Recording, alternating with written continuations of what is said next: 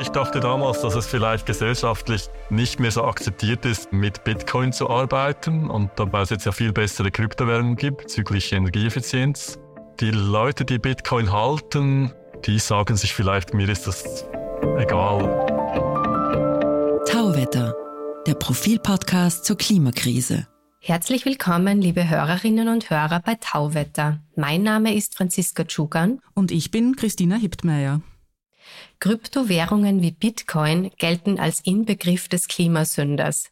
Die meisten digitalen Währungen verschlingen Unmengen von Strom, weil sie Computern enorme Rechenleistung abverlangen. Doch seit einem Jahr gibt es eine umweltfreundlichere Alternative. Das Unternehmen hinter der Währung Ether hat im Herbst 2022 sein Mining-System so umgestellt, dass es nur noch einen Bruchteil des Stroms benötigt. Ether ist nach Bitcoin die zweitgrößte Kryptowährung. Werden sich die grünen Alternativen durchsetzen und die CO2-intensiven Währungen verdrängen? Wie reagiert Bitcoin auf den Umstieg des Konkurrenten? Und wie können AnlegerInnen sicherstellen, dass eine Kryptowährung stromsparend produziert wird? Diese Fragen wollen wir mit unserem heutigen Gast besprechen. Er ist Informatiker und beschäftigt sich an der ETH Zürich seit langem mit Kryptowährungen. Herzlich willkommen, Roger Wattenhofer. Grüezi miteinander. Hallo und Servus aus Wien von meiner Seite.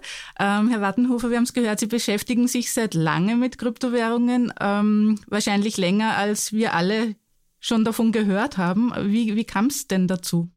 Genau, das war damals, äh, vor mehr als zehn Jahren schon, kam ein Student zu mir, der wollte in diesem Bereich doktorieren und am Anfang fand ich das ein bisschen komisch. Ich meine, ich kannte Kryptowährungen schon, aber ich dachte nicht, dass das wirklich was Akademisches ist. Ich dachte, das ist eher etwas für, äh, für, für Freaks, so Teenager. Aber habe mich dann überzeugt, dass da wirklich auch akademisch etwas Interessantes äh, zu finden sein kann. Und dann habe ich wahrscheinlich den ersten Doktoranden gehabt in der Welt auf dem Thema. Und ähm, womit hat sich der beschäftigt? Der hat sich ausschließlich mit Bitcoin beschäftigt, aber man kann sagen, wirklich mit allen Aspekten von Bitcoin damals, die interessant waren. Bitcoin war damals sehr klein und nur sehr wenige Leute wussten davon. Und uns ging es unter anderem darum, wie man die Transaktionen, wie man viel mehr Transaktionen pro Zeiteinheit äh, durch das System laufen lassen kann. Es war damals so, dass Bitcoin nur sehr wenige Transaktionen pro Sekunde verarbeiten konnte, vielleicht so was wie sechs oder, oder sieben Transaktionen pro Sekunde. Das ist viel, viel weniger, als man eigentlich brauchen würde für wirkliche Anwendungen. Und darum haben wir dann äh, ja, versucht, das äh, besser zu lösen, zum Beispiel indem wir einen sogenannten Layer 2 gemacht haben, was dann später jetzt auch bei Bitcoin stark eingesetzt wird. Und dieser Doktorand, woher stammte dessen Interesse? War der auch in Bitcoin investiert? Genau, das war äh, einer der frühesten Bitcoin-Fans, kann man sagen, einer der frühesten Miner.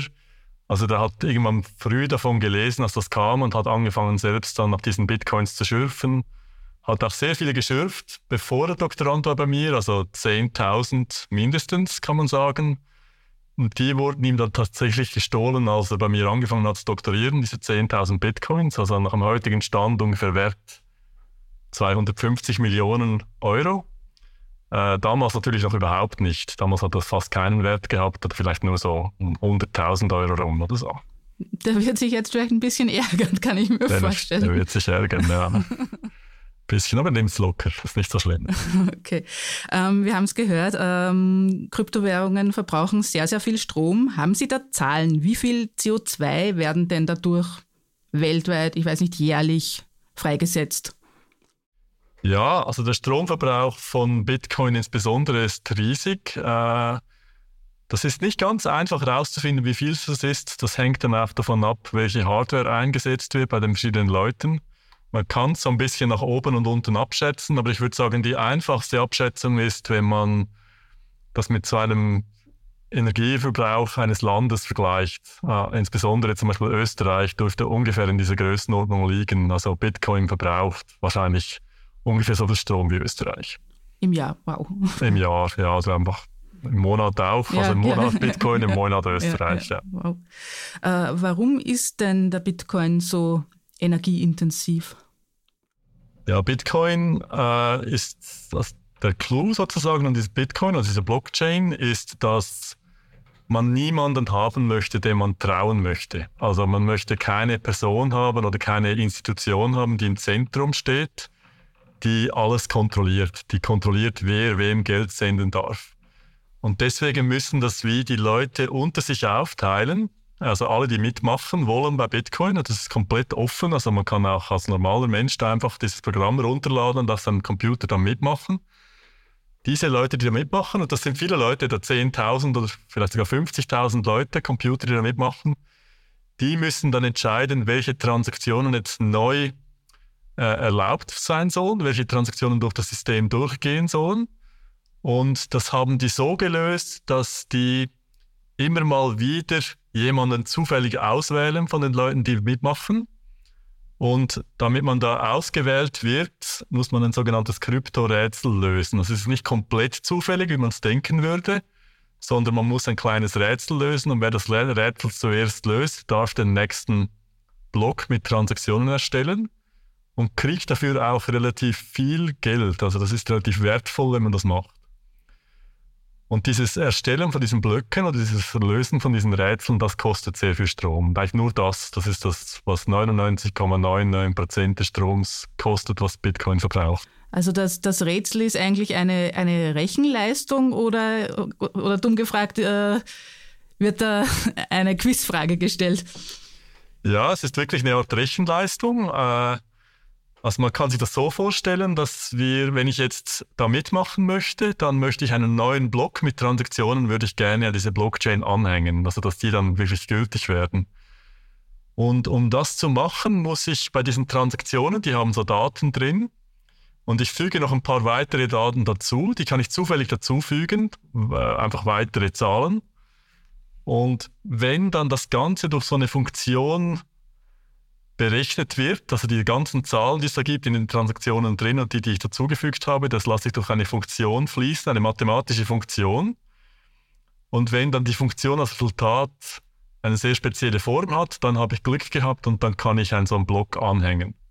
Das ist so ein bisschen die einfache Erklärung davon.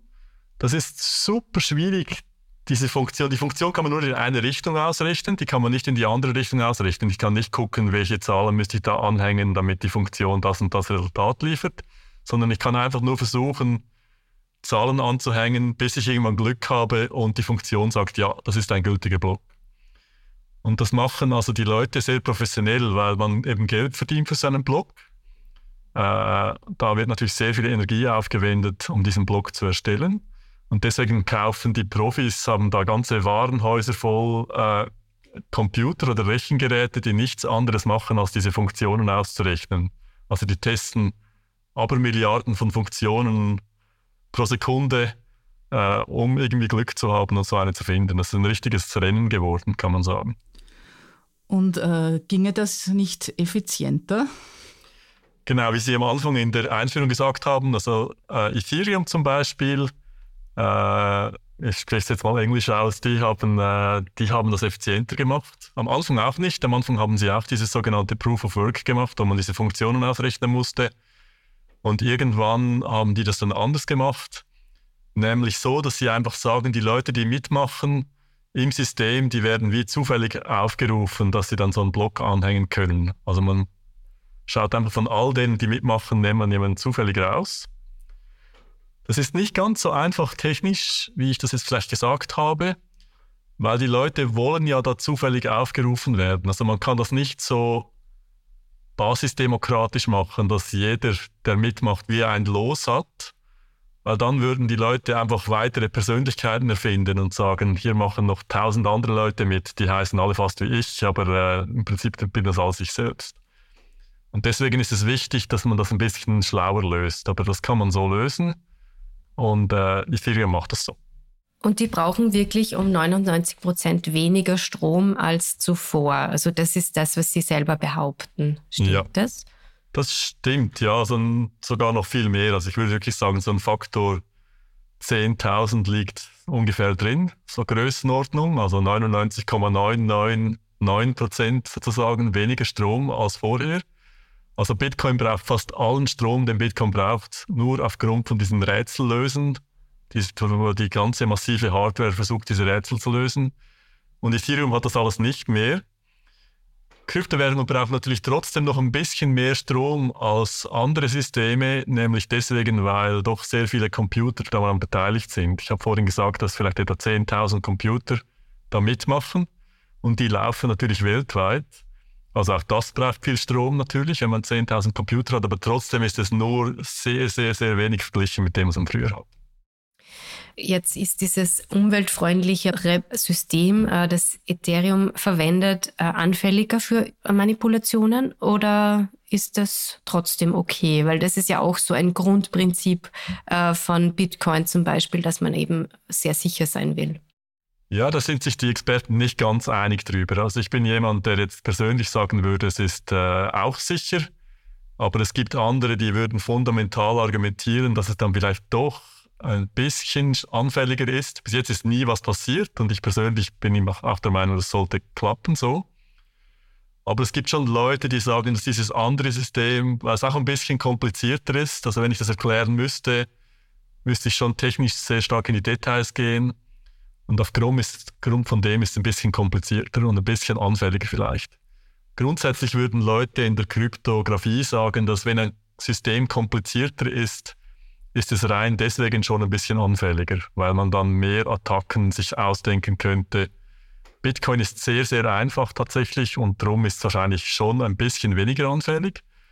Aber natürlich muss man das ins Verhältnis setzen, oder? Wenn ich sage, ja, wenn etwas vielleicht ein paar Prozent anfälliger ist, dafür 10.000-fach Energie spart, dann wäre mir persönlich das wert. Aber andere sind vielleicht ein bisschen fundamentaler und würden sagen, nee, das ist es ihnen nicht wert weil Sie vorher erwähnt haben, äh, Doktoranden wurden die Bitcoin gestohlen. Ähm, wenn ich Sie richtig verstehe, das lag aber nicht an dem, weil das System korrumpiert wurde, sondern an anderen Gründen, oder? Ja, also der Grund, warum man Bitcoin verliert, es gibt viele Gründe, oder nicht nur Bitcoin, sondern auch andere Kryptowährungen verlieren kann, gibt es ganz viele Gründe. Bei meinem Doktoranden, der tatsächlich damals viele Bitcoins verloren hat, war es wirklich so, dass jemand gesehen hat, dass dieser Doktorand auf diesem Thema forscht äh, und tatsächlich dann in seinen Computer eingebrochen ist, also das Passwort geraten hat und dann auf diesem Computer das Passwort für seine Bitcoin sozusagen dann gestohlen hat. Heute würde man sagen, natürlich 10.000 Bitcoins sollte man nicht das Passwort auf seinem Computer liegen lassen, aber das war eine andere Zeit, das war nicht viel wert damals und deswegen war es vielleicht nicht unüblich, dass man das Passwort auf dem Computer gespeichert hat. Aber auch heute würde ich sagen, oder wenn man jetzt bei Kryptowährungen mitmacht und viel davon hat, und nicht einfach nur zum Spaß äh, mitmacht, sollte man schauen, dass man diese Passwörter, wie man an, die, an das Konto kommt, schon gut verwahrt. Hat eigentlich der Umstieg von Ether, äh, das wie gesagt nach Bitcoin ja die zweitstärkste Kryptowährung ist, geschadet oder geholfen? Überraschenderweise hat es fast keinen Einfluss gehabt. Äh, also ich habe damals erwartet, als, äh, als Ether das äh, auf umgestellt hat, dachte ich, dass das wahrscheinlich jetzt zu einem kleinen Boom führen könnte.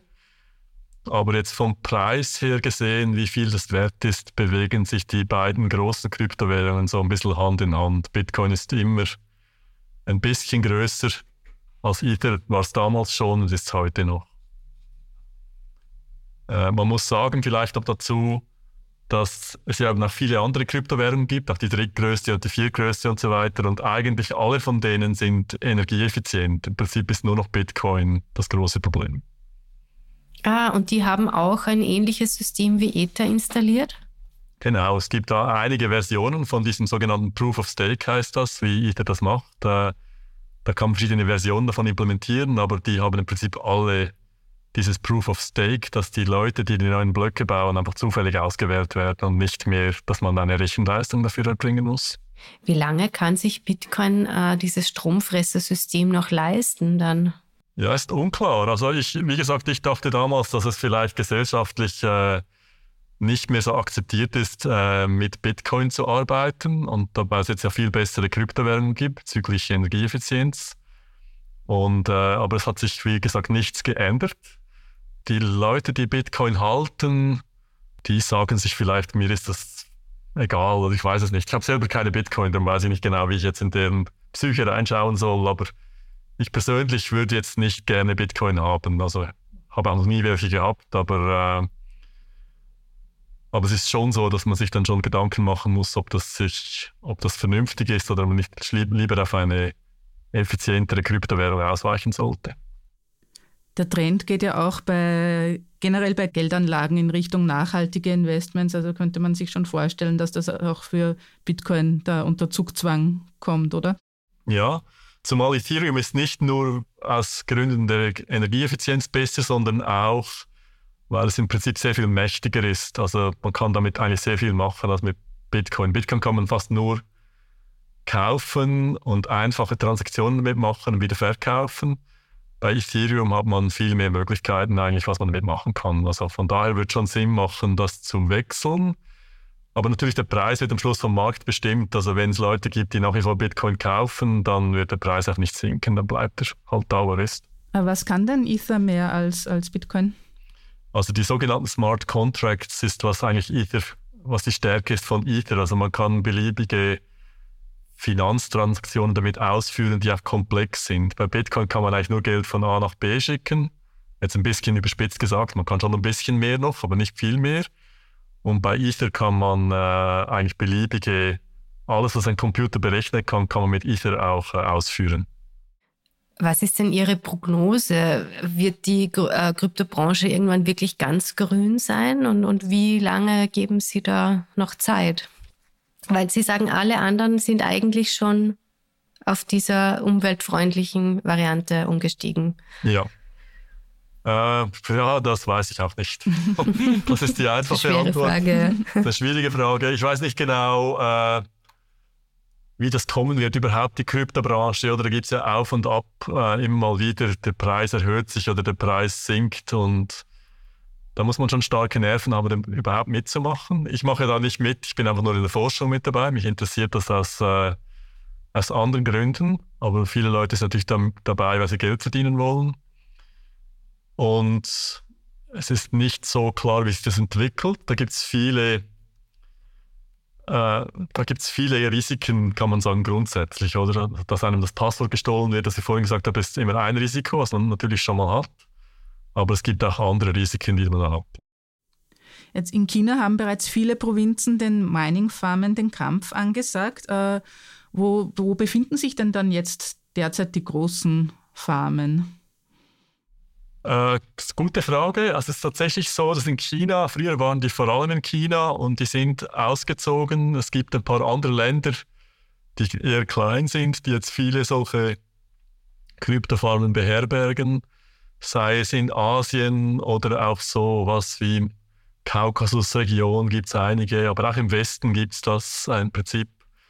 Manche sind auch dahin gezogen, wo der Strom sehr billig ist, weil das im Prinzip das wichtigste Kriterium ist. Und man kann zum Teil hoffen, dass dann das auch umweltfreundlicher Strom ist. Also man könnte zum Beispiel sich vorstellen, dass man irgendwo, wo sehr viel Sonne ist, tatsächlich Solarkraftwerke betreibt und dann auch da das Bitcoin-Mining betreibt. Äh, aber ob das so ist, ist nicht so klar. Also es gibt auch Hinweise, dass nicht unbedingt die besten Standorte bezüglich Energie oder CO2-Effizienz gewählt werden, sondern eher einfach da, wo es billig ist, äh, sonst auf der Welt. Sie haben Ihre aktuelle Forschung angesprochen. Was ist denn so Ihr Forschungsinteresse im Moment bei den Kryptowährungen? Also wir machen verschiedene Sachen im Bereich Kryptowährungen momentan. Äh, ich würde sagen, die zwei größten Themen bei uns sind einerseits, äh, dass wir dieses System parallelisieren möchten. Das heißt, dass also bei klassischen Kryptowährungen, Bitcoin und auch Ethereum, wird im Prinzip eine Transaktion nach der nächsten abgearbeitet. Und das ist nicht sehr effizient, oder wenn wir uns vorstellen, dass die ganzen Finanztransaktionen auf der Welt immer eine nach der anderen abgearbeitet werden müssen, dann klingt das sehr äh, langsam. Äh, und man könnte sich vorstellen, dass natürlich die meisten Transaktionen nichts miteinander zu tun haben und deswegen das auch viel parallel, äh, parallel gemacht werden könnte. Das ist das eine. Das andere ist, dass wir äh, uns das sogenannte Decentralized Finance anschauen. Das ist Prinzip der Finanzmarkt, der existiert, insbesondere auf Ethereum. Da gibt es eben ganz wilde Konstrukte mittlerweile. Es gibt zum Beispiel Firmen, die einem da äh, ein Darlehen geben in Ether, in Ether und zwar komplett ohne Sicherheiten. Das ist etwas, was es nicht gibt im normalen Finanzmarkt. Also man kann Ether, und das ist ja völlig anonym, also niemand weiß, wem man jetzt das Geld gibt. Aber mit so Smart Contracts kann man das so bauen, dass ich jemandem Geld ausleihen kann für einen kleinen Zinssatz und ich garantiert weiß, dass das Geld auch wieder zu, zu mir zurückkommt. Und wir versuchen zu verstehen, was da gemacht wird, ob man das besser machen könnte, diese ganzen Finanzsysteme, die da schon existieren. Das ist ein großes Gebiet äh, für sich schon. Äh, und vielleicht wird auch irgendwann das normale Finanzsystem dahin gehen und ähnlich funktionieren in Zukunft, auch ohne Kryptowährungen, sondern mit normalen Währungen, die wir so kennen. Äh, und darum studieren wir das.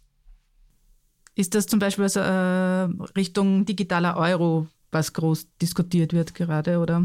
Genau, also die, die ganzen Zentralbanken, die versuchen ja das zum Teil so ein bisschen nachzubauen, diese Systeme, weil die eben gewisse Vorteile haben. Man kann zum Beispiel da Transaktionen machen, ohne dass man von einer Drittperson abhängig ist. Also wenn Sie sich vorstellen, dass Sie zum Beispiel Euro gegen Schweizer Franken tauschen wollen, dann ist es ja so, dass Sie meistens dann kurzzeitig das Geld aus der Hand geben müssen. Jetzt nicht, wenn Sie am Bankschalter sind, da sehen Sie das gleich direkt, aber jetzt einmal digital gehört das Geld kurzfristig jemand anderem, was man dann, wenn man diesen Umtausch macht. Und wenn ich sage kurzfristig, kann das sogar zwei Tage lang sein. Und bei Kryptowährungen ist das nicht so. Das ist, äh, man besitzt das Geld im Prinzip immer. Wenn man mit einem Smart Contract so einen Tausch macht, dann ist man immer der, der Herr über sein Geld, wenn man so will. Und äh, egal was passiert, man hat immerhin, wenigstens hat man das Geld vorher noch, also wenn man das eine ins andere austauschen will. Und das sind schon äh, interessante Aspekte, die das normale, das klassische Finanzsystem auch gerne hätte. Und darum gibt es diese Bestrebungen auch, äh, digitale Euros und so weiter einzuführen. Das ist ein, ein Grund dafür. Es gibt auch andere Gründe dafür. Ja.